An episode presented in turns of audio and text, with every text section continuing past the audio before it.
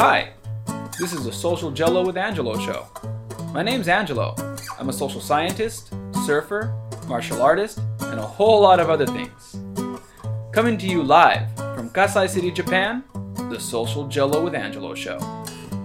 What's up, and welcome to the Kajukenbo series and Social Jello with Angelo podcast. Today I interview Rob Roland. I might have messed that name up, and I'm sorry. uh, he talks about his Kajukenbo journey and coming out of Austin, Texas. It's a great podcast. He's got a lot of great stuff to say. He is some of the younger generation that's coming up here in Kajukenbo, and he's got a great YouTube channel. Check it out. Um, and we talk a little bit about that in the podcast, so make sure to check that out.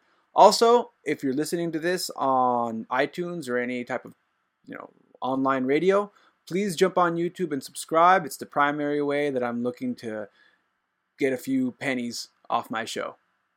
And for those of you watching on YouTube, please hit subscribe. That'll be a, a big help. Much appreciated.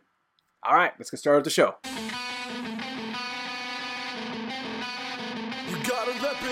What's up? I'm here with Rob Roland. What's up, man?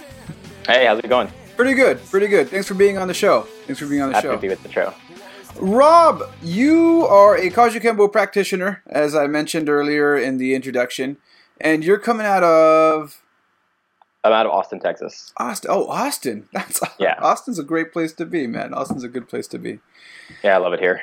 So, I guess one of my first questions that I ask everyone on the show, um, I always say this, especially with our Kajukenbo people, and I, I didn't say this question to you. Uh, I don't care about titles or ranks. I'll throw that Mhm. out there right now. Um, Mhm.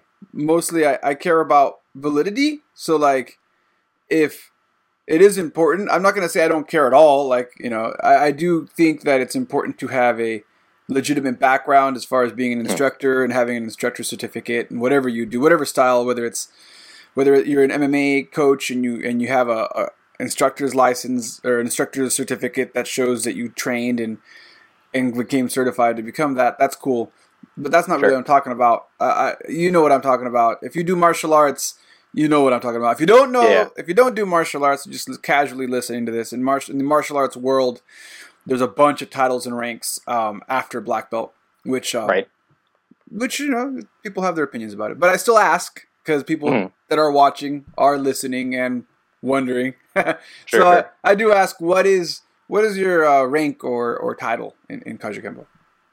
So I wish I had my uh, belt certificate with me here on the wall so I could point to what it says officially, but I have that hanging up in my dojo. But officially, by the paperwork, I am a third degree black belt titled Sifu.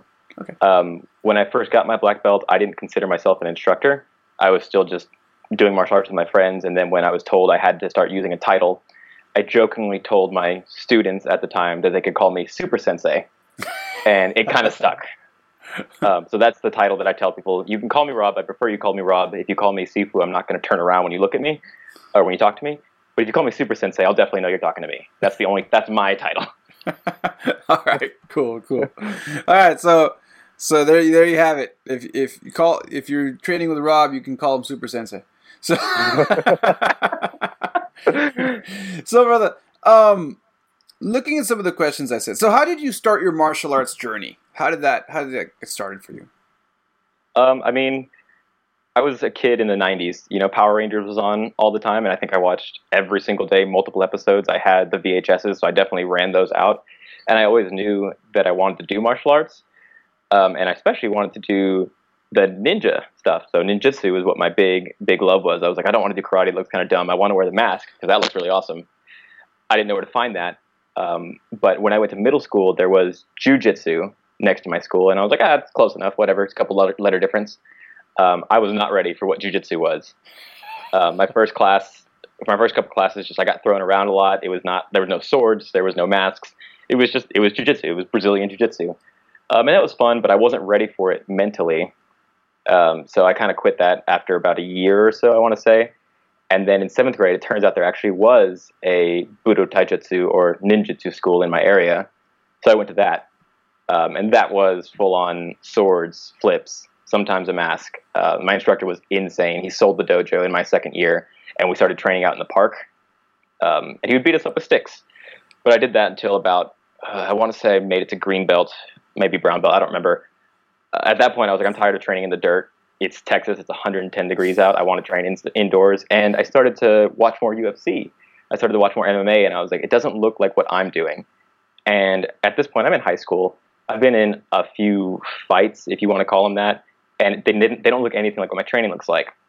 I watch Fight Quest and I see Kajukenbo, and I'm like, well, they they're doing MMA kind of, and they're wearing a gi. I, keep, I want to keep wearing the gi.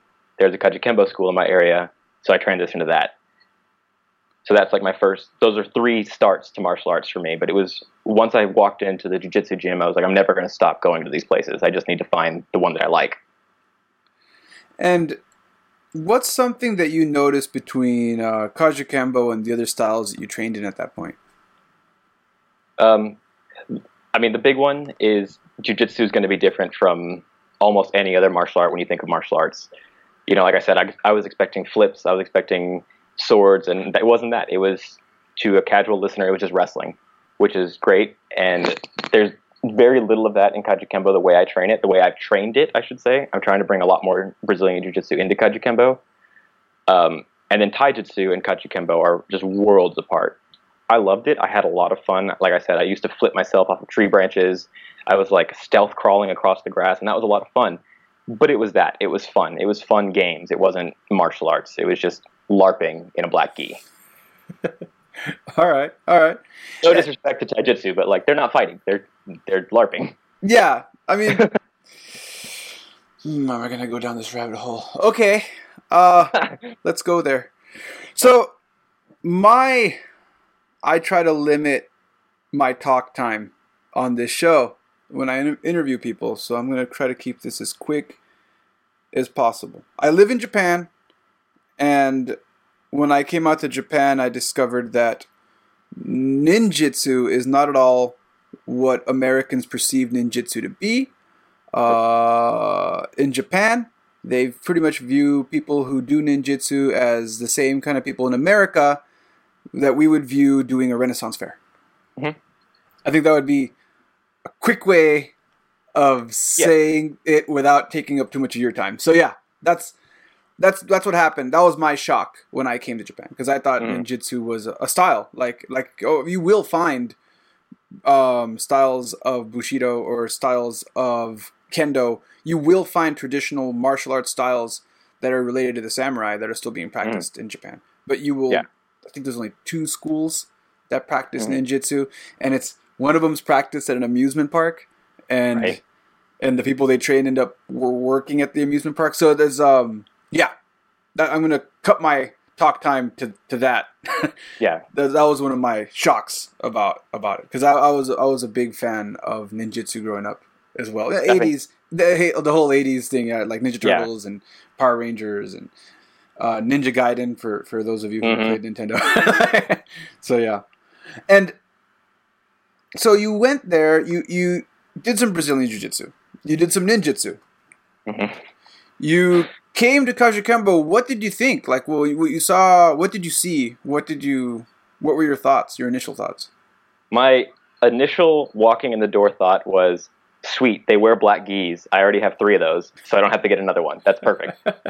um, and then the school that I first went to, the head instructor had an assistant instructor who was a boxing coach.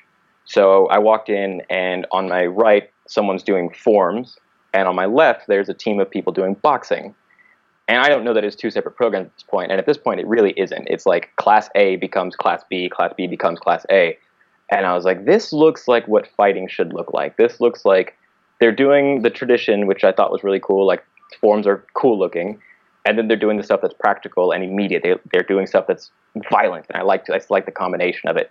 And then they're doing it with you know the traditional chinese bow that they don't really do anywhere else. Um, you know, there's the culture still there. It's MMA with the culture of that a martial arts nerd wants, that the ninjutsu nerd still wants. Cool, cool, cool. Yeah. And then I I, I gotta go back. I gotta go back to it. I, I know, and this is I told you when I sent you the questions. I, am going to ask you some more like questions based on what you said. And mm. I guess my question to you, going a little more into the ninjutsu, I know that in America, the the guy who's really into ninjutsu that a lot of people talk about is Stephen Haynes. Hayes, Stephen Mhm. Hayes, Hayes. Stephen Hayes. Hayes. Stephen K. Hayes. Yeah. Yeah. yeah, Was the school that you originally went to associated with that, or was it something different? So, at least for my dojo, the dojo that I went to, there was like a don't say his name Oh, rule. Yeah. So it's this is really funny. Like this is some old drama that if you go down the Martial Talk forum, you'll figure out who I am because I'm the person bashing Budo Taijutsu the worst because I'm 15 and I'm salty about what's going on. But I was told when I went there that Stephen K. Hayes sp- uh, split off from the Bujinkan, which is the head organization, and he split off very rudely. Said, "I am the new Soke of my system," um, and just insulted the current Grandmaster to the point where, and this is the rumor that I heard. Obviously, I've never been there. The Grandmaster took his certificate off the wall and threw it across the room, and it was like, "He is not affiliated with us anymore. If you train with him, you are not affiliated with us anymore." And my sensei tells me this, and I'm like, "I'm never talking to that man. Never in my life will I talk to that man. I won't ever disrespect the organization like that." Again, I'm 13, 14 years old. But within six months of me training at this place, my sensei announces to us all So, you know that I run my own ministry. I have my own uh, evangelical ministry. And I've decided that the Bujinkan worships demons. And so I. I like. so I- oh, please, no, continue. This is great. This is, this I would gold. like to This is gold I right am here. formally splitting from the Bujinkan. We will still be teaching the material. I have the blessing of the Grandmaster, but as of right now, the only Grandmaster I serve is Jesus Christ. And so we're replacing the demonology with Christ. And I'm just like, do I still get to use my Shinai? I spent a lot of money on this equipment. Like, I don't like what he's saying, but I'm like, I spent the money. My mom is paying for me to be here. What's going to change for me? He's like, nothing. I'm like, all right, cool, great, whatever. Do whatever you want. I guess all that stuff about disrespecting the organization, we're just going to pretend I didn't say it. And, and just for any listeners, uh, to clear up some stuff, this is the Kaju Kempo series, and I, I will say, like, nothing against religion or anything. Kaju Kempo originally was a was a Christian martial art as it started off as, and then it became secular as it as it evolved. So I have nothing against you know whatever was going on as far as religious stuff, but um, wow, okay, so I have more questions. that just Yeah, led me. This is just leading me to more questions. Uh, I guess my other question is so there is a before before all that there there obviously is an official ninjutsu place in Mhm. in the U.S. with ninjutsu schools across the U.S. Did they mention any ties to Japan? Um, so there's Stephen K. Hayes Toshindo, hmm which is he mentions briefly that he trained in Japan, as far as I can remember. Okay. He never really pays he never really pays more than lip service to the Bujinkan. Okay. Um, and then there's there's the Frank Dux stuff that comes out every once in a while. Um, for me, every time I've heard Frank Dux, even as a kid, I was like, I don't really trust the guy if he had Jean Claude Van Damme make a movie about him. That's fiction for me. It's a good movie, but if Jean Claude Van Damme made a movie about you, it's probably fictional. Um, so for me, it was always the Bujinkan was the legitimate ninjutsu, and then you realize later on, you're like, oh, it's not. It's like it's judo old. It's as old as judo is. Okay. So- and that that originated in Japan in, America. in Japan. Yes, Okay. yes. So let's see, let's see how good my because we had to recite the history for some of our classes.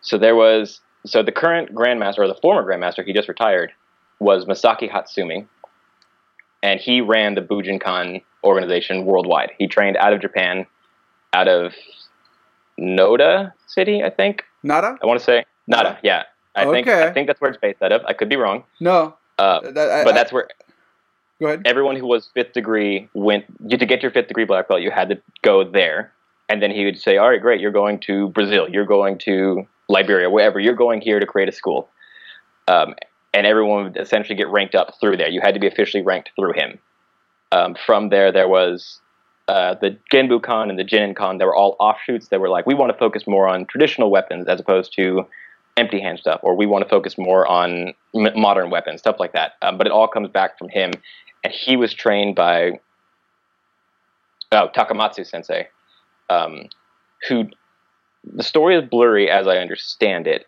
He codified what we know as ninjutsu, but it wasn't ninjutsu when it was taught to him. He learned a, he learned like 12 different martial arts that ranged from like empty hand, traditional Japanese jujitsu, uh, with the armor on, with the armor off, tanto jutsu, uh, Yorai Jutsu with the bow and arrow, all that stuff, and he put that together into ninjutsu or taijutsu. I'm not really sure which one he chose to call it. Um, Okay. So it's, yeah, it's, it's about as old as judo is. So it's like late 1800s. was that associated with the Koga or the Iga? I don't know. I've never. That's the thing. Like when you when you get out of it, you're like, I don't know. This doesn't really relate to the history of ninja as I've seen it in popular media. Yeah, that- that- So I- yeah. I, was just wondering. Like, I'll, I'll Yeah. That that's that, yeah, that was that was the only thing. Yeah. Okay. I think I heard brief mention to Iga Okay. at some point, That makes But- sense. That's that's the one in the re- in the in the in the region that I'm in. So when I mentioned, but you don't know anything about ninjas. They're all you don't see them. yeah, exactly. We don't have to. they're doing a great they're doing a great job. I haven't seen them. but no, actually, to just kind of and, and for those of you listening that wanted more of the Kaji story, we are getting back to that in a bit. Yeah. But I just want to mention one thing that it brings in is that there was an article recently that was printed out in a uh, it went on to mass media, but it was also here in Japan. They were looking for more people to go to that amusement park that was tied to the IGA. That's probably tied to the school that you're talking about. It's probably Probably. it's probably the same guy, Mm. and um, he's losing mem- he was losing members, and he was looking for more people to move out to that countryside area that he's in, where they have their amusement park and where they send people, you know, Mm, to spread that sure. whatever that is. And um yeah, so like yeah, that's that's kind of tied to that. So that that makes sense. It's kind of the same there's a connection there, which is why, Yeah. why which is why I was asking cuz there's also to clear it up for anybody listening to any of my podcast listeners, there's also some major quackery happening. Yeah. I'm, I'm gonna say it again, and if this is so you don't have to get in trouble. yeah. Ninjutsu is fun. If Yeah. you walk in with the idea of I want to have fun, I want to learn a fun culture, do that. If you're going to claim that you can beat up 20 people with just a shuriken in your hand, just go have fun. Just have fun. Yeah, yeah. That, that, that, that's that's. what- But I, I guess I guess I Yeah. mean, technically, we can say there's major quackery happening in a lot of different martial arts. To, to be to be honest, not just ninjutsu, but that's That's true. that's just something that I, I wanted to throw out there, which is why I'm asking questions. Because even though there is some major quackery, like people who Mm. straight out self-proclaim themselves to be masters, there is a little bit of some sort of associations, and if and what, what you just mentioned earlier about the Kogaiga and there's this guy in Nara, there is some association. There's some people that have established a group of people that are all Yeah. kind of have a formalized something going on, which is better than some guy who's I don't know. I've met some pretty crazy people that said they did ninjutsu, and they I, I don't Right. think they ever did anything. Yeah. okay, so coming back to our Kaji Kembo series. Okay, back to- Af- back to when I got the black belt then. Yeah, yeah. so my question is: so you started doing Kaji Kembo, you start training, you like it. Mhm. Um, when did you know? When did you figure out that this was for you? This was something that you were going to do to the black belt. Like that's that's kind of a decision that every martial artist goes into. You walk into a place. Some people walk in knowing they're going to get a black belt, wanting to get a black belt. Some people don't know; they just start training, and halfway through, they kind of figure it out. How how was your mindset in the middle of all that? Um, so as a kid, obviously, I knew what the I thought I knew what the black belt meant. I thought black belt meant master. You got it. You can kick any ass. Whoever's they just need to present it for you. um, and we're gonna actually go back to ninjutsu again for a second. When I went to ninjutsu, what I will say, I think this shaped my entire philosophy about martial arts. I got tested for my yellow belt without knowing that I was being tested. The way he ran it was essentially you would walk into class. He wouldn't like normally we would he would open with a joke. He would say hi to everyone. He'd give hugs, whatever, um, and then we'd start training. But if you were being tested, he would bow. You everyone would line up. He'd do the introduction. We'd bow again, and then we'd start running through the material. Every single person in there would start running through the material. What I didn't know at the time was he had told everyone else, "Hey, I'm going to test X, Y, or Z." Um, so we're going to see how he does. Don't help him. Don't say anything. We're going to do it together, but we're going to see how he does. And that was me. I was X, Y, or Z. Um, so I run through the class, and I'm not thinking about it. I'm just like, all right, cool. I guess sometimes we have to run the material. That makes sense. Um, and then the class ends. He had he comes talks to me, and then he walks, turns around, grabs his gym bag, pulls out a yellow belt, and throws it at me. Like doesn't say anything, just chucks it at me. Thankfully, I grab it. That would have been really embarrassing if I hadn't, um, but I grabbed it, and then he was like, "Don't come back with the white belt anymore." And that was all the belt tests. That was all the ones that I saw. That was how I kept ranking up. It wasn't always he threw it at you, but you didn't know you were being tested. Um, so that shaped the attitude to me of like, this thing is a piece of cloth. It's something that he already knew I was going to get walking into that class. I didn't know I was going to get before I got to that before I got to the dojo. Um, so when I walked into Kaju Kajukenbo, I was just like, I'm not going to. I don't care about the belt at this point. Um, if I get it, that's great. But I just want to train. I'm having fun doing this. So I never put much stock into a two inch piece of cloth because I was just having fun training. Um, and even now, I'll sometimes go to seminars where people will complain about X, Y, or Z rank or who has what side of the tape is on or what name your embroiders is. Like, do you want me to just wear a black belt, blank black belt? I have it. I don't care. Like, I just want to train. I won't wear a belt at all if you don't want me to. I, normally, I'll carry a white belt with me in the instance of like, I can just wear this. I don't care. Cool, cool. So yeah, so you just kept going through, and you kept going, never with the intention of wanting to to get the black belt. You just liked the training, and you continued the training. And I just wanted to do the best I could every time, and that was obsessive. I'm still pretty obsessed with it, but I never cared about being recognized for the obsession. And for you and your school, I guess we should mention um, who what school you were training out of, or uh, is it is it the same school you're training out of now, or did you? So there was there's a big circle there. I started training at the Yamakan Kajukenbo School under Tony Morel, um, who unfortunately passed away last year. Um, but I started training with him. I went through him. I went with him from white belt all the way up to about brown belt. Um, we went our separate ways when I went to college. But the grandmaster above him gave me a call and said, like, it's unacceptable that you are you're not walking away from the from the style. You've been one of the most devoted students. So here's what we're going to do. It's very much very similar to my yellow belt experience. He's like, you're going to. He's based out of Shreveport. He says you're going to come to Louisiana. You're going to train with me, and I'm going to give you your first three black belts. I've already cleared it up. Not a big deal, but it's in. You're not going to walk away from all this time you've invested. And I said, okay. Um, so I get the black belt, and I continue training like that. And he said, when I get my black belt, he tells me and I'm sure you know this as a fellow Kajukenboist, he's like, you have to continue your training. Um, I would prefer you don't continue your Kajukenbo training. I want you to go do something else and then bring it back to me next year. Let me see what you've learned. And then at that point, we can discuss what we're going to do for second degree. And at that point, what can we do for third degree? Um, after I get my second degree, second, second degree, um, Professor Morel calls me and he says, Hey, how's it going? I mean, we never lost touch at this point. We're still talking pretty often, but I'm not training with him anymore he says, I need a kickboxing instructor um, two times a week. Can you come help me out? I said, sure, no problem. I go start teaching there, and then unfortunately, he passed away last year, but his business partner asked me to cover for him when we didn't know what had happened yet. And then after the after the dust had settled, after we'd settled the the memorial, everything, he says, "Can you just stay on as the instructor? He would want you to stay on." And it wasn't a question for me at that point. It was, "Yeah, of course I'm going to stay." Like he wouldn't want me to stay here. So and my condolences on, on losing your instructor, by the way. Like, Thank you. Yeah, if if that's um, that's a real heavy experience because those people are, oh, their family, mm-hmm. right? So like, I know it's, it's it was, not it's not something to lightly be said. Like for anyone listening, like that's that's a real.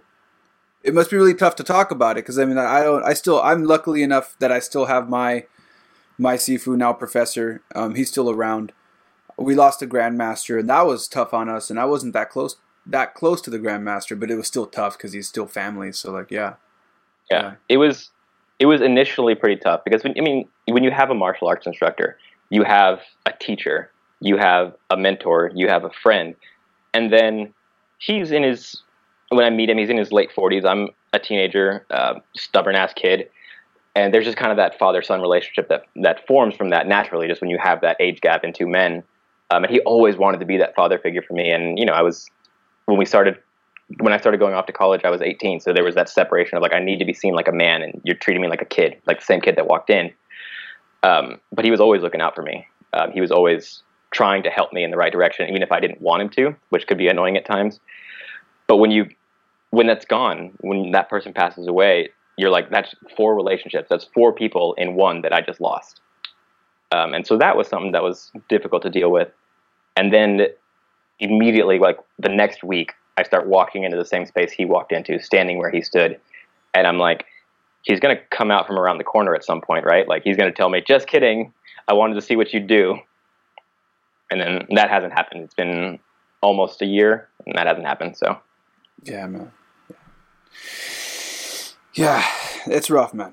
It's it's not easy. Um, like I said, it's like losing family, and I've lost. I Mhm. did. I lost my dad to cancer ten years ago, and that, I know that feeling of, hey, it's just like, I don't know, like they're gone, but it's a weird feeling. Like it's not like they're gone. It's like they went on a trip, and they're just gonna come back any minute now, right? Like you're Right. expecting them to call you. it's that it's that it's that next day walking into where he was. You're just like, well, come back in the room. Like I don't want to be doing this for you. I don't want to fill in for you. Yeah, And sometimes I still have days where I'm like, I'm just filling in until he gets back, and then yeah. he's no there's no coming back.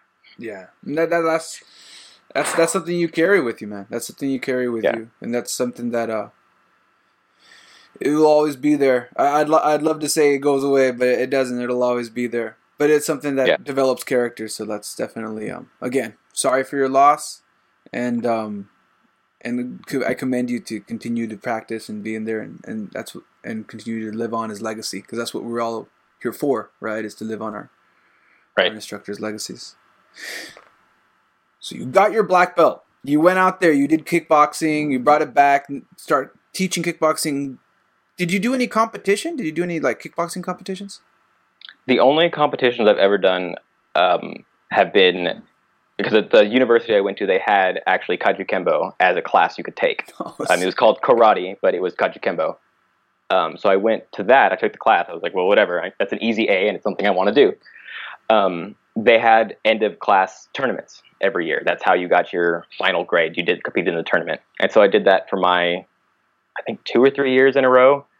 And so you're only graded on the first one. Um, after that, it's like you just fodder for the kids who are actually trying to get the grade. Um, so I did two or three competitions, but I wouldn't count that. It was point sparring. It was in school, so it wasn't like they were going to let you hurt anybody. Um, I never actually had any interest in co- competition. Um, it was just I always wanted to practice martial arts. I never had an interest in competing in it. I just wanted to do it. That being said, the door is open for me to wake up tomorrow and say, you know what, I want to start training for a fight. Uh, a couple of my friends, I train in Muay Thai a couple of times per week, and a couple of friends of mine are like, do you want to start training with us? We could do it like fight team comp train with us. And I'm like, no, but I could. and how how old are you now, if you don't mind me asking? uh, right now, I'm 27. Oh damn! Yeah, man. Yeah, You you got plenty of time to compete. exactly. Yeah, you got plenty of time to compete. Like I'm um I'm 38, so I, I need to stop. I have no choice in the next two years here. It's gotta it's gotta stop. it's got, I can't I can't compete, and I, I'm not big. On, I'm not big on competing, but. I, I definitely got to stop doing MMA while I have enough brain cells left to continue to do the podcast. See, that's the thing. The thing I tell people is I don't compete because I just want to do martial arts, and that's true. But the other thing is I do martial arts obsessively. I do it. It's my full time job. I wake up thinking about it. I study about it. I read about it. I write about it. If I decide to compete in MMA, in kickboxing, in point sparring, that will become the obsession. And then I won't stop. Like if I lose once, it'll be the end of the world for me because I will not stop until I come back and beat that exact same person in the exact same way at the exact same weight in the exact same spot. I'm like, I just can't, I can't do that to myself because I have an obsessive personality. I know it. Yeah, yeah. And, again, there's a difference between, depending on what your goals are, there's a difference between the mindset between competing, the competing mindset, and the teaching mindset. And I'll tell you from experience, it's really hard to combine the two. Mm. Um, it's gonna hurt. It there, you'll you'll hear. There's a lot of experiences of people who are MMA fighters, professional UFC fighters, even talk about how they'll open their school as a supplementary income to their fighting career. They'll start dedicating time to the students, and it starts taking away from their fighting. They'll lose a fight, and then they have to make a decision again. All right, am I going to focus more on my career as a martial artist and teaching, or am I going to focus more on my career as a fighter? And those two things are really hard to mix, especially Yeah. if you already have responsibilities as an instructor. It's really hard to just essentially feel like, even if you hand them off to another good instructor, you'll still feel like you abandon your students to go Mhm. pursue your own path, if you will. So Yeah. So I have three students right now that I have a 68 year old woman who has never done martial arts a day in her life. Well, I guess she has for a couple months now, but had previously not. I have my best friend from childhood who I didn't see for about a decade started training with me, and I have this 15 year old kid who I don't. I think if you look up low self esteem in the dictionary, you'll find a picture of him. Those three people, when you see them accomplish something in martial arts, like when when the lady first pulls off her six punch combination for the first time, when my friend does a spinning side kick, and when this kid we're working on him getting his forward roll down. When he gets that much closer to his forward roll, there's a light in his face, and I'm like, that's why I'm not gonna compete because I I feel special helping him do that. I love seeing people get better, and especially knowing that they we both care about each other and we want to help their goal. That just that's the moment that I live for. That's the moment that I teach for. Every time I have a rough day, and there are some rough days. Martial arts isn't always fun. There are some days where you're like, man, I wish I could do literally anything else. But then the person standing next to you is like, I just did my first spinning side kick. Let me show you. And I'm like, all right, it's my I'm gonna do my first spinning side kick with you now. I'm feeling it again. That's cool. That's cool.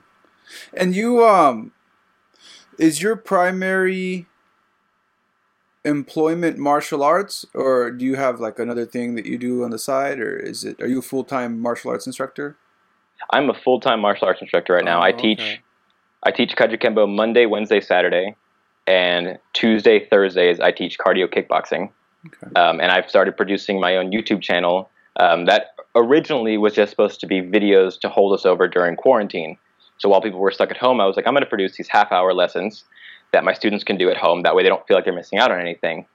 Um, turns out I enjoyed doing that. So I've launched my own YouTube channel, um, not part of the dojo. The do- originally it was just the dojos. Now I have Combat Self Defense, which is my own channel where I can say fuck if I want to, which is great. Really hard for me to talk on camera if I can't. Um, and then I can talk about the things I want to talk about because I do more than just Kajukenbo, so I can bring those things in.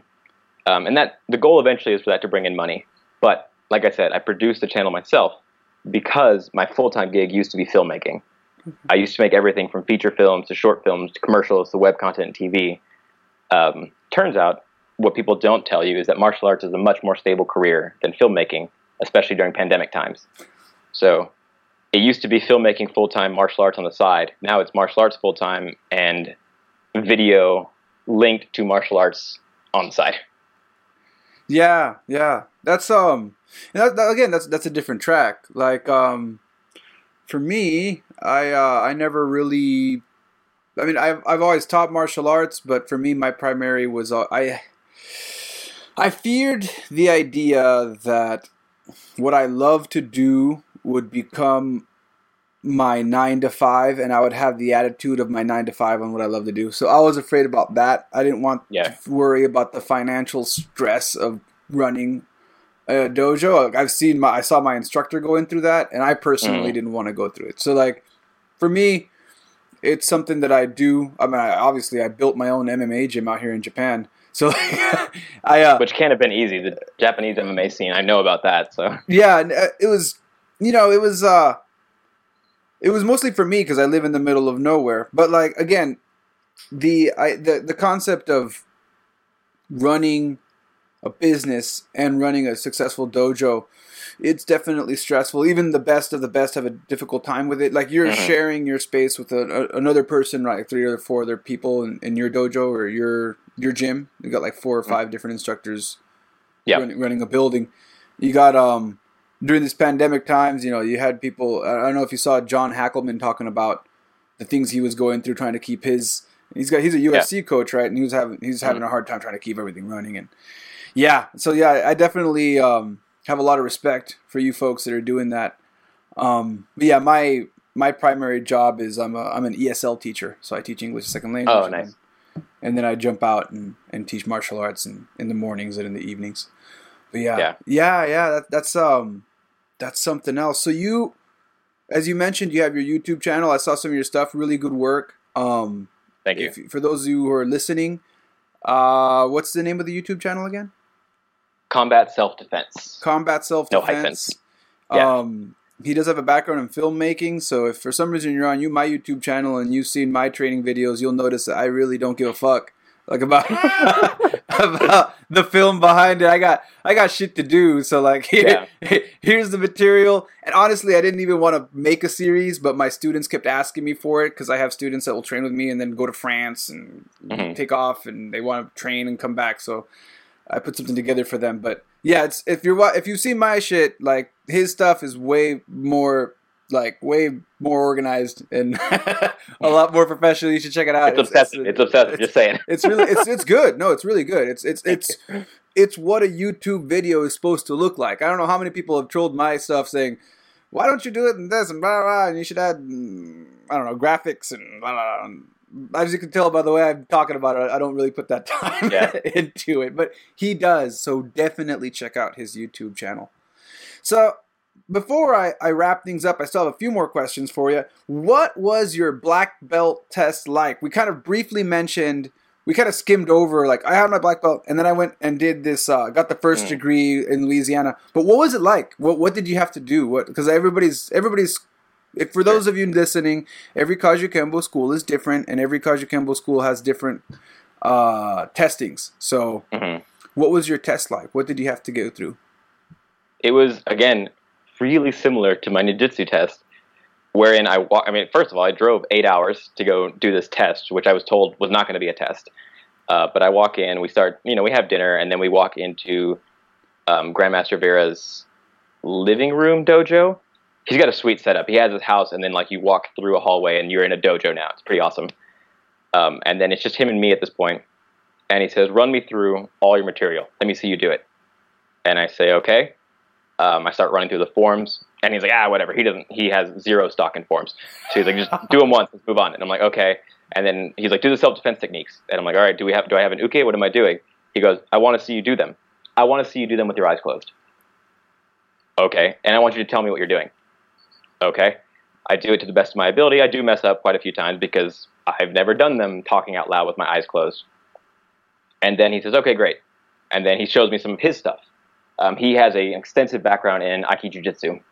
So he shows me some of that. He shows me two or three times, and then he's like, "Let me see you do it on me." And I do it to him, and he's like, "All right, great." Then he corrects me for like 20 minutes on, "Your foot was pointed this way. It should have been there. So do it again." I'm like, "Okay, great." He goes, "No, you were at 12 o'clock and you turned it to 11:58. I told you there." I'm like, "Oh, of course. I should have known." The next day comes up. So this is a three-day test apparently. The next day shows up, and now all of his students are there. First item on the menu is, "We're all going to spar." Not we're all going to spar Rob. We're all going to spar, but they all end up sparring Rob. Uh, and again, I'm not under the impression that I'm being tested. I'm just like, this must be what they do. And then it comes back again. Like, let me see that technique I showed you last night. Okay. He's like, oh, great. You went from 12 o'clock to 11:59, just like I wanted you to, or whatever it was supposed to be. And I'm like, yeah, that was on purpose. It wasn't just a fluke. And he says, great. So we keep training. And he says, all right, great. Get yourself a belt. What do you mean? He goes, order it, order it off Amazon. I'll get you your uh, your belt certificate and everything. He's like, but you're gonna wear the belt. I'm like, you don't want me to wear the one like I don't get one with my name on it. He's like, that's second degree. He's like, you see how easy this weekend was? Yeah, sure. He goes, great. So get yourself a belt. I'll get you your certificate. We'll start training tomorrow. Okay, great. That's the test. That's how relaxed this guy is. But it was, it's high pressure in the sense of I, I can almost guarantee you he's wanting to see how I want to react to the low pressure. Later on, he tells me the reason, the most important thing was you closing your eyes and telling me how your techniques work. If you can describe it to me without a person to do it on, then I know you know what you're doing. And he's like, and I've seen you training for six or seven years at this point, so I know you know what you're doing. And what was um, for those of for my listeners and viewers that don't know what Kajukenbo sparring is? Um, can you go a little into details what the what the sparring? What were the rules for the sparring? This is the crazy part. Normally, you're sparring in your gi or in shorts. You have boxing gloves on. You have shin pads on. You have a cup on. Um, he Grandmaster Vera at his dojo, his home dojo, doesn't do gis. He actually gets actively insulted if you train in a gi. Um, he also gets actively insulted if you train in MMA shorts. He's like, you're going to train in what you wear every day. Don't wear jeans because that's it's going to be a pain in the ass. Uh, but he's like, train in what you're going to wear every day. So I say, okay, and that's how we spar. You can wear boxing gloves if you bring them. He's not going to supply them for you, but you're going to wear your shorts and a t-shirt, and you're going to spar in that, and it's anything goes rules. Now, these guys are nice. They're not going straight for the groin, but they're letting me know they could have if they wanted to. Yeah, that's that's, That's a very Kajukenbo thing to do. There's a few times of like, oh, and this is him. He's so he has his computer right here in the corner where he's sitting, and he's kind of like in a wheelie chair, turning and looking at us. He goes, "Oh, there is a knife now. There is a stick now. Someone better get it." yeah, So, yeah, we love. guy- I love doing. We love. I love every country. Kajukenbo guy loves to throw off anybody that comes in from another martial art like Brazilian Jiu Jitsu or or MMA, and we'll, we'll wait for them to start rolling around in the grappling and throwing a knife and be like, "Oh, knife, knife, Yep. knife, knife, knife." And I've never dealt with that before. It's always been if when we do weapon sparring, you walk in with a weapon, you know I'm going to have this stick, he's going to have this knife. So the fact that he was like, "Oh, hot knife, hot potato." Uh, okay, what do you want me to do? Do we stop? What do you want? Yeah, th- that um and that concept. I was talking to Sifu John Hojlo out of uh. A shout out to Sifu John Hojlo. I'm wearing your shirt, man. Got your Kajukenbo Koyama shirt on today. Nice. Um, he uh he was telling me about how his instructor made that a big part of their curriculum because he did security and he heard he heard a story about same thing. There was two guys fighting. One of them looked like they had a background in jujitsu, and they started rolling on the ground. And suddenly, someone threw a knife in, and the person who threw the knife, they still don't know who they threw the knife for. Like the knife was thrown into the fight. Maybe it was the person winning or losing. Sure. But that exercise is really important Mhm. For defense because of the idea that maybe your your buddy is the one who tosses you the knife, but once a knife is out there, it's live, right? There's no safety in a knife, so whoever grabs it Yeah. first. So that, that's that's where that comes from. For those of you listening, like, why are they doing that? why are they throwing knives into their training? Yeah, That- yeah, that moment and that kind of experience completely changed the way I view and teach martial arts because Kajukenbo was sold to me, and all the media will say Kajukenbo self defense, enter institute system organization, whatever. It's self defense. But when you look at a lot of Kajukenbo dojos, it's really just karate in a black gi, or karate with some judo, or sometimes they're doing katana forms. They never I actively would get yelled at if I started sparring and throwing leg kicks. Or I started saying, no one's going to thrust at you with the knife and leave it out there while you do an arm lock or whatever. They're going to jab at you really quickly and stab you 50 times before you recognize what's happening. For me, I'm like, we need to focus on the self defense. There needs to be a thousand drills like hot knife, hot stick. You're fighting in a corner now. Oh, second buddy. Oh, you have a buddy now, but your buddy doesn't know how to fight because self defense is, I mean, A, self defense is more than just violence, and we need to pay a lot more than just lip service to it. We can't just say, try to de escalate. I try to teach my students at least at least the beginning of class of like, here's how we're going to walk away from this situation. But when it's time to party, it's time to party, and here's how we're going to party. And don't get con- we train in the boxing gloves, we train with the shin guards on, we train very combat sports oriented because I think combat sports is the fastest way to learn self defense. But there's also the aspect of while you're over here doing one, two, three high kick, his buddy's coming around behind you and is going to grab you by the neck. What are you going to do now? Or there's now a police officer. You got to stop becoming the aggressor right away. I'm trying. I try to keep that in mind for my students as much as I can because I don't want it to just be karate in a black or I don't want it to just be an MMA class. I want us to be Kajukenbo self defense. Yeah, and again, it's about and for the, for those of you listening again, and my viewers, if you're learning anything from the Kajukenbo series, you're going to notice that I always say this: every Kajukenbo school has a different focus, and they have a reason for that. There's a reason. Mhm. I'm I'm never knocking the idea. I know that some people's programs succeed really well with the point karate system, and they focus on that. Not to say that they don't teach the self defense; they'll teach Yeah. everything, but everybody kind of focuses on on their niche, if you will Mhm. and um and that's My- at your school you know they're they're focusing you're focusing on the self-defense side and on how to de-escalate a situation and, and and situational awareness and that kind of stuff and then some Kajukenbo schools like John Hackleman's school is focusing on making MMA fighters for the Mm. UFC so like every Kajukenbo school is different, and that's something I'd like anyone who's listening to the Kajukenbo series to kind of hopefully you can kind of pick that up from Yeah. the different people. That's why I like to interview. People are like, "Wow, you should interview this grandmaster and that grandmaster and this grandmaster." And I love talking to grandmasters; they got some great history. But I still mm. like talking to some of the younger folks because it gives it. I hope I'm hoping for people listening to the Kajukenbo series, you're gonna kind of get a good variety. Uh, because at the same time, I'm always saying Kajukenbo is always evolving, right? Right. So like John Hackleman's Kaju Kempo, Hawaiian Kempo, as he likes to say, Yeah. is has evolved from Godin's Kajukenbo Mhm. where he where he came from and the, from the back on the island and and then my instructor's Kajukenbo is different from from his grandmaster Grandmaster Allen's Kajukenbo who focused a lot on on the kung fu side and the tai Mhm. chi and then my Kajukenbo is different from my instructor's Kajukenbo because I started competing out in in Japan doing MMA so like Yeah.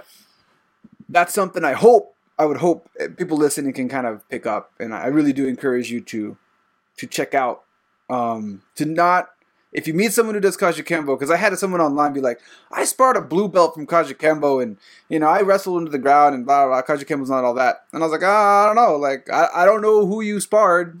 Yeah. I don't know who you sparred. I don't know how good he was. was he having a bad day? Yeah, I Did you just surprise? Like what? That's I so. don't, I don't know. That's so much in the air. Like, Yeah. how can you judge that? Yeah, I, I don't know. All I can say is, if you really truly want to experience Kajukenbo for what it is, um, I think the one way you could really experience it would be to go to a Kajukenbo tournament. That'd be a Mhm. really good way to get a better idea of what I'm talking about. I wouldn't even say going into a Kajukenbo school, because again, Yeah. you might go into that one school. And who knows? Maybe you came in on a kids class and they're focusing on Mhm. point sparring because they're not going to be teaching how to do a ground and pound to a kid. So like, Right. so the, one of the best things you could do would be to go to the big tournament in Las Vegas. They hold it once a year. This year it was canceled because of COVID, but Yep. over there is a great way to see. I don't even do they charge? Do they charge to spectate? I think it's free to spectate, right? I think spectating is free, and this year was the first year I got a formal invitation, and I'm so mad that it got canceled. oh, that sucks. I got a formal invitation too. I had actually I got told by because I've been doing the podcast. I had a few people contact. Are you coming? You better be coming. And I'm like, Yeah. It's so hard because like it cost me a lot of money to come from Right. Japan. but I'm like, I'll, Yeah. I'll look into it. I'll, I'll see what I can do. And then it got canceled. But yeah, yeah. I got a formal invitation to that one, and I was like, mm, did it. Legitimacy. And then COVID happened, and I'm like, all right, slow your roll, slow your roll, relax a little bit. and I'm like, I didn't care that much. Didn't mean, didn't mean that much to me. But yeah, like uh, that's a great Yeah. opportunity. Spectating is free. Um, Mhm. You can look it up online. They're gonna have it next year, and you're gonna when you go there, you're gonna see that they have a bunch of categories: nogi, uh, nogi grappling, uh, ju- uh, nogi grappling, jujitsu, kickboxing, point sparring, kids, adults, forms. You go there and you'll see, you'll get a better idea of what we're talking about. Um, Yeah, Kajukenbo is the charcuterie plate of martial arts. You're going to get a bit of everything, and you you have to be willing to do that. And there are some aspects of it that I'm like, I don't like the way that salami tastes. Don't ever present it to me again. I don't want to do that again. But with Kajukenbo, you have the freedom to dislike aspects of it and never do it again. Yeah. Once you get your black belt, you don't have to do forms ever again if you don't want to. Which brings me don't to my last question that I had for right. you. Thank you for reminding me. What is your thoughts on traditional training like forms and uh, and your type of training? Well, what are your thoughts on it? I'm about to lose my job. I, if you ask me, I would never make a Kaji Kempoist do a form in my life. Never make them do it unless they wanted to do forms. Unless I thought they needed to do forms, which is a complicated way of saying it depends on the student. But if you're talking about a healthy person walking in telling me they want to learn Kajukenbo self defense, why am I going to teach you forms? That is going to teach you how to fight over the course of eight years and in a very esoteric and broad kind of way. It's like if I tell you, it's like if you walk up to me and say, I want to learn how to wood carve. And I say, Great, here's a knife, there's an oak tree. Figure it out. That's the way forms are for me. And I'm like, I can also just easily teach you a one two sprawl. I can just teach you that. And you can more or less master that in about a day. And you're going to feel like you walked away from it without memorizing a form because that's what you're doing. You're memorizing how to do a form. You're not really learning how to use it until years later on. And so as a student, and this is me saying this as Rob, not as a Kajukenbo instructor, not as a martial artist. As a student, your time is being wasted because you're not being taught the thing you were asked to be taught. And as an instructor, I'm being lazy because I'm saying, go do that thing, and I'll talk to you when you mess up. When you don't do the quarter turn and then low block, and you should have done should have done quarter turn high block. Um, but that being said, not everyone walks into my room wanting to learn self defense. Not everyone walks into the room wanting to fight. And some people walk into the room wanting to fight, but they have a back injury, they have a leg injury, they're coming off something that they can't fight with, so they have to do forms because that's the closest I'm going to be able to get them to doing the thing that I want them to do. You have to scale the training, and forms are a great way to do that. And forms are a great way to teach. Hopefully, I'll get to this point. Forty people at one time. You know what I've learned with COVID is that you can do forms on Zoom. It's really hard to teach. I don't recommend it. I would love to stop doing that, but you can be like, all right, guys, we're going to do X, Y, and Z form 10 times, and then we're going to call it. Super easy to do. Again, I think it's, it's, it's just a good go to to do with forms. But in a perfect world, we would take the forms from Kajukenbo. I feel like they should be a warm up. I feel like it should be a thing we do to get you loosened up and ready for the actual training. Being ranked on forms, I think, is ridiculous. I think you should be learning practical things. I think we should do a lot more jujitsu and a lot more Muay Thai kickboxing style stuff in Kajukenbo. And I think where the curriculum could fit that in is if we just stick to five forms. Just do five forms, and the rest will be groundwork. The rest will be learning how to throw a proper punch and not chamber down to your hips. How many Um, how many forms are in your style of Kajukenbo? When I got so, like I said, Grandmaster Vera under his school is zero forms. He doesn't do them, um, and a lot of the Southwest United States schools don't do forms. Period. Um, but a lot of them do, and uh, Professor Morel's style had 17 forms at the time that I got my black belt, and I believe now they're up to 21. Uh, his business partner has more, I think. Um, so it's between 17 and 21 forms. Um, he's, we would scale off, so you'd learn five forms to get your yellow belt, and then two or three forms from orange to purple, and then everything after that was, I think, another two or three forms. Now I think it's three, three, three, and three. Um, but something something in the area of 17 to 21 is what I recall. Okay. Um, the issue with our style is that it's Kajukenbo Hungar Kung Fu. So there's a lot of Hung Gar forms. Uh, so you, got- you got the tiger crane in there then. You have tiger crane. Oh, yeah. Fu Hok. Oh, yeah. hmm All right. All right. All right. Yeah, and I mean, again, I think that's something you will find in the traditional Kajukenbo schools when co- compared to the Hawaiian Kempo with an M schools like John Hackleman's school, where the, you got that divide in the in the Mm. thinking where s- some people are throwing away forms altogether, and some people are still teaching forms, and they usually have. Uh, I'm seeing, and that, that's why I've, I've been interviewing a lot of people asking this question, is because I'm kind of seeing a, a universal hypothesis of mine is that there's about 10 core there's about Mhm. 10 core uh, sets known as the pinan sets or the palama sets that vary in the way they're performed throughout the schools but there's about 10 core Yeah. ones that every school keeps hmm and then there's about then from there the instructor will go off into either kung fu or something else or maybe Yeah. some more pina because i know the official i have a dvd set. I don't know if you saw this man. I, I picked up the official Kajukenbo dvd set. Shout out to Ooh. shout out to oh he's gonna kill me. Hold on a second. Am i gonna have to, am i gonna have to edit uh, uh, uh, uh, Forbach. Here, d- Gary Forbach. For- oh, Gary Grandmaster, Gary Grandmaster, great, great. You should have told me that he gave me a shout out on Facebook a couple days yeah, ago. Yeah, yeah, yeah, Uh, yeah, yeah. Gary Here, Forbach. edit, edit it this way. Here, edit it this way. Uh, those are Gary Forbach's DVDs, man. Yeah, yeah. Well, I, I'm not gonna edit it. I'm just gonna. I should. I should. I'm bad with names. I'm sorry. Yeah, no. I'm sorry, Mr. Forbach. Grandmaster Forbach, I believe. Sorry, Yes. I'm really bad with names. Um, especially because Forbach is directly related to my school. He's uh, he's he he's worked with uh, Shizuel and Abados, which was the. That's what I'm saying. Just edit it, put it on me. Let's pretend like I didn't. No, no. I, I I own I, I own all my all my fuck ups. I'm I'm not I'm not trying to be perfect, but um. Sure. Yeah, yeah, yeah. It's a great series, and if you look at the series, there's a part in there that talks about the forms, talks about all the pinan sets. But I, I believe there's like 15 pinan sets. But either way, that's um, and that that series right there actually covers the core curriculum. Like Mhm. there's a lot of arguments about what's the core curriculum, what's the real Kajukenbo. I, I don't really go into that argument, but I will say that this DVD series is the only DVD series, or one of the. I don't know. Maybe there's other ones out there. Before I even say that, I don't want fucking people tripping out on me. Um, it's one of the DVD series where Sijo, the original founder of Kajukenbo, starts it off saying, "I've watched all these techniques, and this is the I officially recognize this as our as our curriculum. This is what I Yeah. learned, and I I I, I stamp. You know, he put his stamp of approval on, hmm on that. I think Kajukenbo not suffers. I don't want to say suffers. I think Kajukenbo is dealing with a ship of Theseus scenario, wherein um, I'm not assuming you don't know. I'm just going to say it out loud so I can explain it best. The ship of Theseus is you have this ship, and you take it to a port, and you replace a couple planks on it. You replace the mast, you replace the sails, and you take it to another port. You replace a couple other pieces. You do it again down the line. How many times do you replace the original pieces of that boat before it becomes a brand new boat, or is it ever a brand new boat?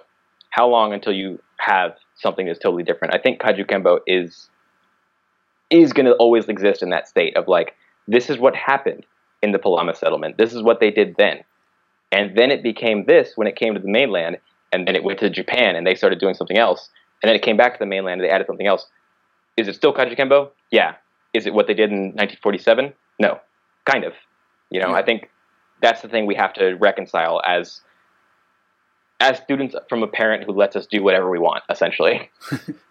And if you want to check out, um, uh, I'm releasing this podcast with you in July, but before I release this, I'm going to release a Kajukenbo series black belt meeting that I had with uh, John Hojlo.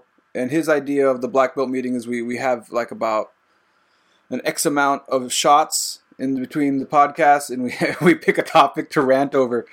And, I, I um, love the idea of that. and we uh when we got into it he was mentioning the same thing about how how how things change and we we kind of we kind of talk a little bit about what that relates to as far as like in Kajuke, uh, like just the example you just said we're the me and John are the only two Kajukenbo instructors in Japan hmm and we were talking about how the acronym Kajukenbo really does prepare you, whether or not you like forms, right? Because I Mm. personally fucking hated forms. Like, I fucking hated them. I only came in, I only wanted to fight. That's why I, Mhm. I didn't come in with no obsessions to become anything. My obsession was not getting jumped by gang members. That was my obsession. That's all the Yep. only reason I fucking did it. I didn't care about competing. Didn't care about anything. I just didn't want to get jumped. I didn't want to get shot. Those are the two Yep. things I didn't want. That's why I went to Kajukenbo. Because everywhere else I went, I see people. I saw people doing forms. And I'm like, I don't know how this is gonna help me against three Yeah. essays. Like, dude, I got. It'll I got. maybe help you 15 years down the road in a very specific kind of way. Like I said, I, I couldn't at the time. I couldn't see the connection. Yeah. But um, my instructor was really cool. Like when I went to the Kajukenbo school, I'm like, oh man, these people are they're really fighting, and they have forms, whatever. But hey, they're Yeah. really fighting. At least they're really fighting at the end of it. Mm. So like, what I did like about it though, after my my, my mentality changed, I, you know, I, I changed my outlook. What I did like about the way coming to martial arts from that aspect is you are more open to be able to enter other styles, and I think that's where Kajukenbo really does help you. The the, Mhm. the Ka for karate, the Ju for judo jujitsu, even if they don't focus too much on Brazilian jiu-jitsu, the Kempo, uh, Chinese boxing, the boxing and the kickboxing and the kung fu, it's Yep. a good mix and a good base to pretty much walk into any style, any dojo, any kun, any gym, and Mhm. not be respectful, be a quote unquote white belt as you walk in with the white belt mentality, but Mhm. still have a base where You it's hang. not foreign to you. Like I, I- Mhm. I- I- when I walked into my first Brazilian jiu-jitsu class, it wasn't they weren't showing me something that was like I wasn't a fish out of water. I was like, okay, I have an idea of what's happening here. In fact, I've seen this technique. I haven't seen it applied like this, but I could immediately connect the dots Yeah. as compared to just coming in like if when I compare because I I, uh, I coach out and I coach I have my gym and then I also do coaching in um in Kobe, a city nearby at an MMA gym, and I'll have guys. I, I coach between I'll coach the kickboxing one day and I'll do the no gi class the next day. Like the, you know, whoever wherever they need me to be, I'll jump in. If I have an MMA guy with a fight, I'll focus on one person, getting ready for Right. a fight. But um, what I did notice is if I get a judo guy, and he's got a black belt, he is a black belt in judo, and he's competed in the professional competitions close to the Olympics out here, right? And he's really good at judo. But I get that same black belt, and I make just one simple adjustment. They've never done Brazilian Jiu Jitsu, or they've never done no gi grappling. I say, okay, Mhm. take off the gi, let's do some no gi grappling. And it's like, it's like they never learned anything. Yep. They got so used to the rules of starting with grabbing here, and so used to the rules that no one's going to do a double leg takedown or shoot on you, Mhm. that suddenly I know exactly what to do that they're not prepared for. And they're so not prepared for it that when they hit the ground, they're just like, ah, I don't know, I don't know what, I don't know. It's like being a, it's like being almost a true white belt all over again. And that's just a simple adjustment in an art that's supposed to give them a base in grappling, right? So like one thing I am I add- thankful. oh, go ahead. I, I add um, so my my co-teacher, the the owner of the business that I teach at, um, he is very much in the when we're doing karate, we're doing karate. When we're doing judo, we're doing judo, and never the two shall meet. So when he teaches judo, he sticks to only judo rules. I've done wrestling, I've done jujitsu, and I've done grappling for MMA. And so every time we do that, I'll be like, "Hey guys, by the way, here's how you do an ankle pick," and it just completely ruins his life because all this like grabbing two collars, shift the weight. Oh, we're gonna do a we're gonna do a Russian necktie now. We're gonna do we're gonna do hip toss. We're gonna do high crotch. They're like all the judo stuff, not all of it, but immediately in the immediate, it becomes useless because I don't know how to react to that. You're not grabbing my arms anymore.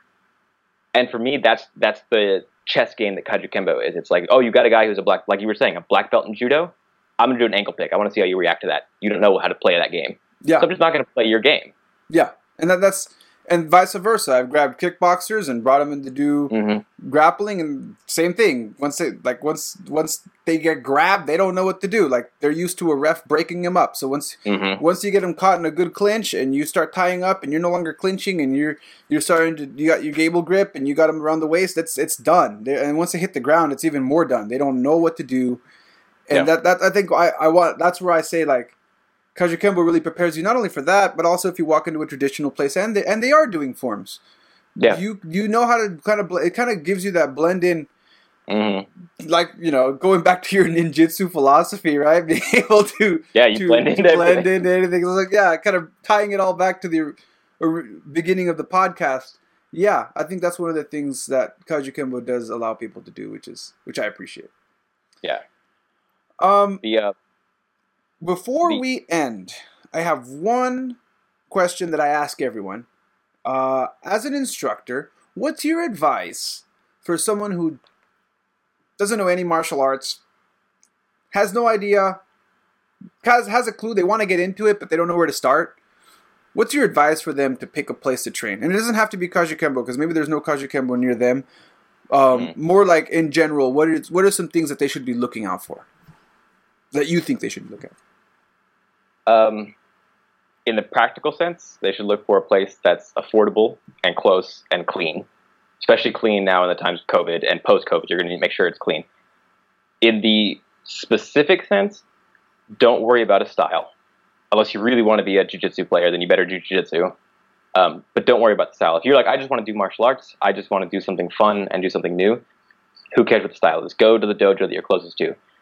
And then worry about the instructor do you connect with them? And not just like in a is he a good teacher kind of way. Is he a guy that I enjoy talking to? Does he speak to me or is he speaking at me? Am I just a client to him? If he is, don't talk to him. Don't go there. Talk to someone who wants to be your instructor, who wants to be, who cares about you, who wants to take time for you. Once you've established that this is a person that cares about my well being and wants to see me become better at a skill, worry about the culture of that room. Is it full of people that are just as welcoming? Are they working hard? Are they lazy? Are they walking in late? Are they throwing their shoes on the mat? What kind of culture is going on in that room? If the instructor is a good person, if they care about seeing you develop, and if the culture of the gym is friendly and they all train hard, that's all you need. And it being clean. It's got to be clean. But don't worry about the style. Don't worry about anything except for the people. Literally, just worry about the people. It all it's going to start and end with people. All right, so to my listeners and viewers who are interested in training in martial arts, there's your advice from uh, Super Sensei Rob. If I um, Rob, where can people find you? Uh, where can they? Where, what uh, what avenues do you recommend for people to contact you? Uh, where's your gym? What's your social media contact? So, if you're in the Austin area, the gym is the Yamakan Kajukenbo School on 10516 Manchaca Road, Suite 100. I can't believe I remember that. I'm very proud of myself. Um, we are open five days a week. We have Kajukenbo, kick, cardio kickboxing, jiu-jitsu, Muay Thai, and probably a bunch of other programs that I'll just, if you ask me to do a thing with you, I'll come in in my off hours and train with you. I love training. Um, that's if you want to see me in person. If you don't, you can find me on YouTube at Combat Self Defense. Um, I upload every Monday there. Right now I'm switching to Mondays. I used to be Saturday, but no one watched. um, so Combat Self Defense on YouTube. I'm on Facebook at Rock, uh, Rob Rowland, and I'm on Instagram at Rock period N period Rowland. I'm highly active on social media. I'm 27, so. Um, and then if you want to email me, my email is rowland, R-O-W-L-A-N-D dot rob at outlook.com because I'm an old person. um, but I'm highly active and I love chatting about martial arts. I'll do it literally all day long. All right, so there you go. Hit him up if you want to train with him. He's in Austin, and if you just want to chat, check out his YouTube videos, check out his social media contacts. And for my listeners, stay tuned for the wrap up. And that's a wrap, folks. Thanks for checking out Social Jello with Angelo. And uh, we have a lot of stuff coming up. Uh, right now, I'm working on my comedy channel, Los Chingones. If you want to check out the links for that, I'll put something around at the end of this so you can check out that. It's just comedy. It's got nothing to do with what I'm doing here, and you might hate it. But if you if you like it, hey, I appreciate it. Uh, anything I want to close up with? Oh yeah, if you haven't already, please hit subscribe. It'll really help me out. I really appreciate it. And also, hey, check out Rob's YouTube channel and help him out by subscribing. He just started that channel during the whole COVID thing. He's got a great series going over uh, self training, and his gym, his facility is really great. And he's got that background in film, so you know, great videos, much better than the stuff you'll see coming out of my channel. all right, well, I'll catch you all later. Peace.